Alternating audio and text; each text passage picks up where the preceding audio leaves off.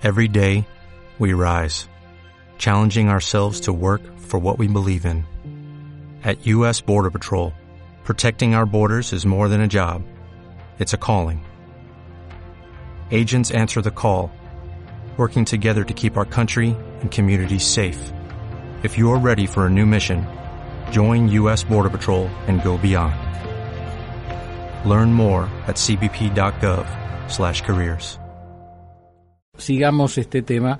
Y me parece que es para seguir, porque por un lado tenemos los trenes subvencionados, de los cuales algunos van vacíos, ¿eh? por otro lado tenemos las compañías de autobuses también subvencionados que te venden el ticket al dólar y vos en tren no podés viajar. De esto hubo muchísima opinión de los oyentes, ¿eh? de los dos lados, los que habían conseguido y muchísimos que han viajado con el tren vacío o otros al 50% cuando no querían vender el boleto. Entonces vamos a hablar con alguien que nos ayude y que ha denunciado este tema, ¿eh? que nos ayude a saber lo que está realmente sucediendo. Así es, nos vamos a meter en este tema y le vamos a dar la bienvenida a Juan Aisega, que es abogado y es quien denunció el tema de los trenes por la venta de pasajes, quien denunció a los trenes por la venta de pasajes. Juan Aisega, muy buenas tardes. Santiago Pondesica te saluda, Gisela Larsen. Hola, buenas tardes Gisela, hola Santiago. ¿Cómo estás Juan? Gracias por, por aguantarnos, porque bueno, nos enganchamos a la nota anterior y sé que te teníamos colgado en el aire, pero bueno, es un tema que, causa debate, ¿eh? como el tuyo. A ver, contanos porque yo vengo siguiendo el tema a nivel personal, gente que me comentó el tema y, bueno, como lo te conté, mm, se está ah, debatiendo en las redes qué está pasando con estos trenes vacíos que no podés comprar por 480 y tenés que cruzar a viajar en micro por 3.700 a 7.000 pesos. Bueno, es un tema que, que es real y existe, eh, aunque hay autoridades que hoy lo niegan, pero eh, yo vivo en Mar del Plata, la línea que más conozco obviamente es Mar del Plata-Buenos Aires, de, la línea Roca, que, sale de acá de Mar del Plata y llega a Constitución. Durante mucho tiempo muchas personas me decían, mira, yo no, no, no puedo viajar, no consigo pasajes, algunos familiares míos tampoco, mis hijos, que uno estudia en Buenos Aires, tampoco conseguía. Y la verdad que, que me llamó la atención que también decían, pero lo raro es que los trenes a veces van semi vacíos, a veces algunos mm. vagones vacíos, y, y no conseguimos nunca. Bueno, primero me pareció un tema más o menos, después lo pude ver yo algunas veces el tren con el vagón vacío, pero no sabía si era que estaba haciendo alguna maniobra cerca de Mar del Plata para volver. Y el otro día, viajando a Buenos Aires, eh, en la ruta 2, que el tren se te pone a la par muy cerca en algunos, algunos lugares, vi que el tren viajaba con por lo menos dos vagones de los de los cuatro o cinco que era la formación, casi vacíos. Entonces se me ocurrió hacer una publicación, a la que le agregué una foto que aclaro, no es mía que subí al tren y la saqué, sino que la tomé de las redes porque para graficar la situación de que a veces los trenes van vacíos y tuve una, una reacción de la gente que no la esperaba, más de 20.000 personas que opinaron, mm. siendo que yo no soy una persona que tenga unas redes sociales importantes, entonces dije, bueno, acá evidentemente hay un problema. Y empecé a recibir muchas llamadas, comunicaciones, investigué un poco, hablé con gente de, de trenes acá de la, de la ciudad, de los que venden pasajes y con intenté comprar a, través de los medios electrónicos, fue imposible.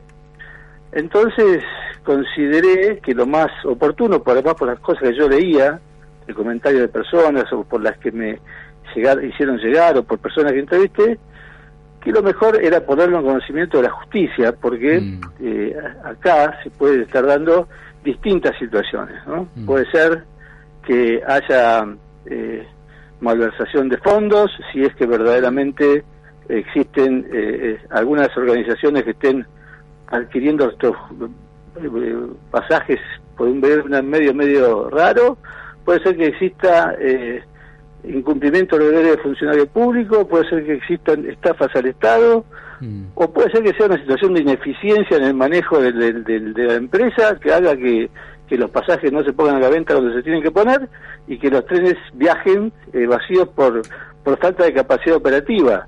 Pero en el caso que sea cualquiera, evidentemente, eh, un transporte tan subsidiado como es el de los trenes, que por otra parte es un buen transporte, que sirve, que es ágil que para las personas que viven en ciudades donde no llega a tomar transporte es el único que tienen, estaría bueno que por lo menos se investigue y los quedemos tranquilos con qué es lo que pasa, porque hasta ahora son comentarios y dichos de una persona o de otra negados por las autoridades nacionales. Bueno, vos dijiste 20.000 personas en las redes, yo sigo mucho y yo empecé a seguir mucha gente eh, que coincidía con, con los vagones vacíos y otra con la opinión de los autobuses, por eso me animé a decirlo con total libertad. Juan, ¿a quién denunciaste?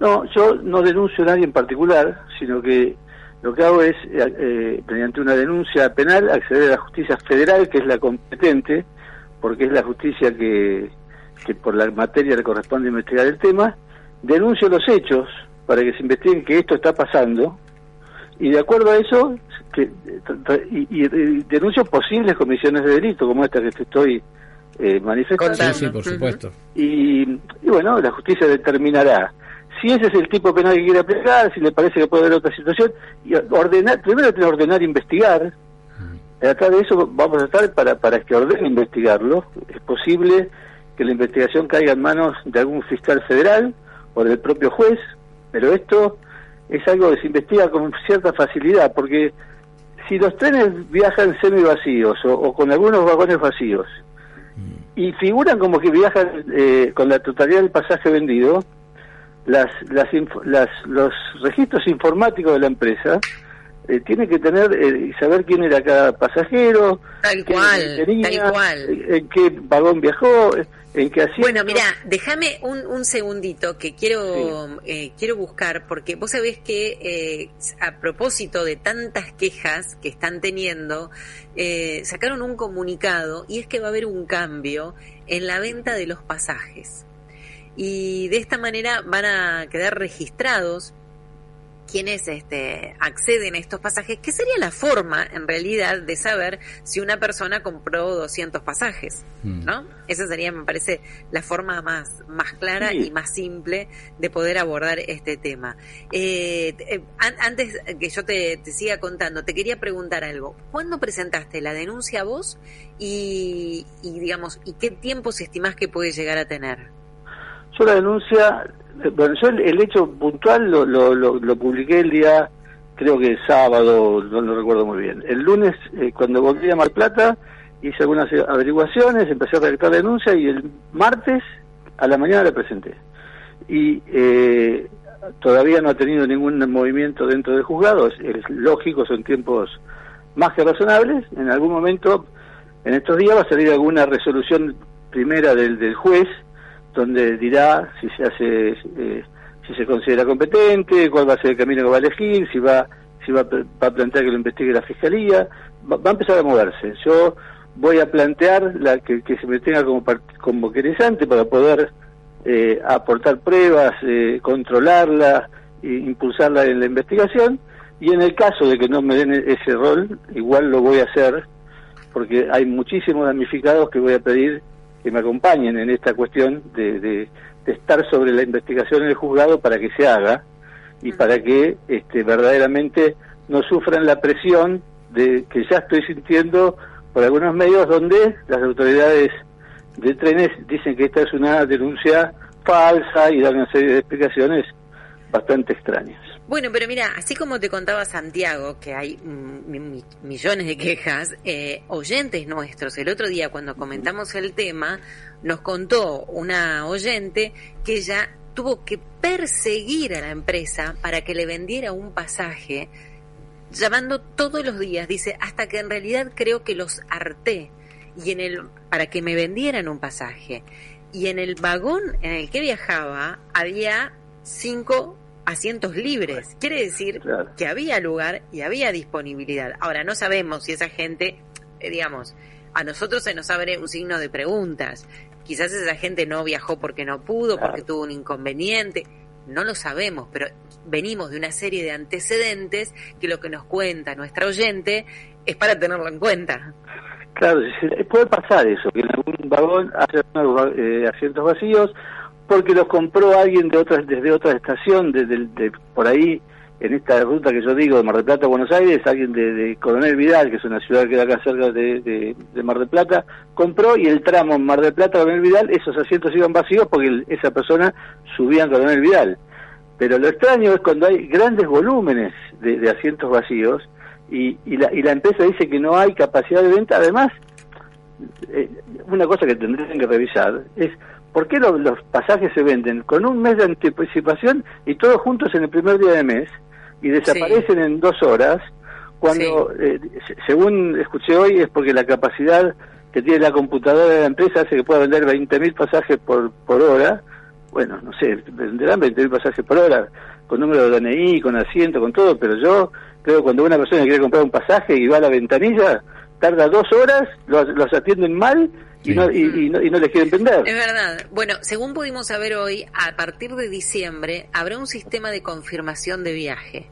Y esto ocurrirá de la siguiente manera. Si la persona no confirma el pasaje 24 horas antes, la plaza se pondrá a la venta nuevamente. Esto sería un modo de que exista un cambio. Para el verano 2023 este, sería, sería esto y a mitad de noviembre están saliendo los pasajes para todos los destinos de verano. Bueno, un poco lo que decís vos, ¿por qué unos días nada más y después la gente no puede acceder más? Lo que no aclara es cuándo se va a vender, ¿eh?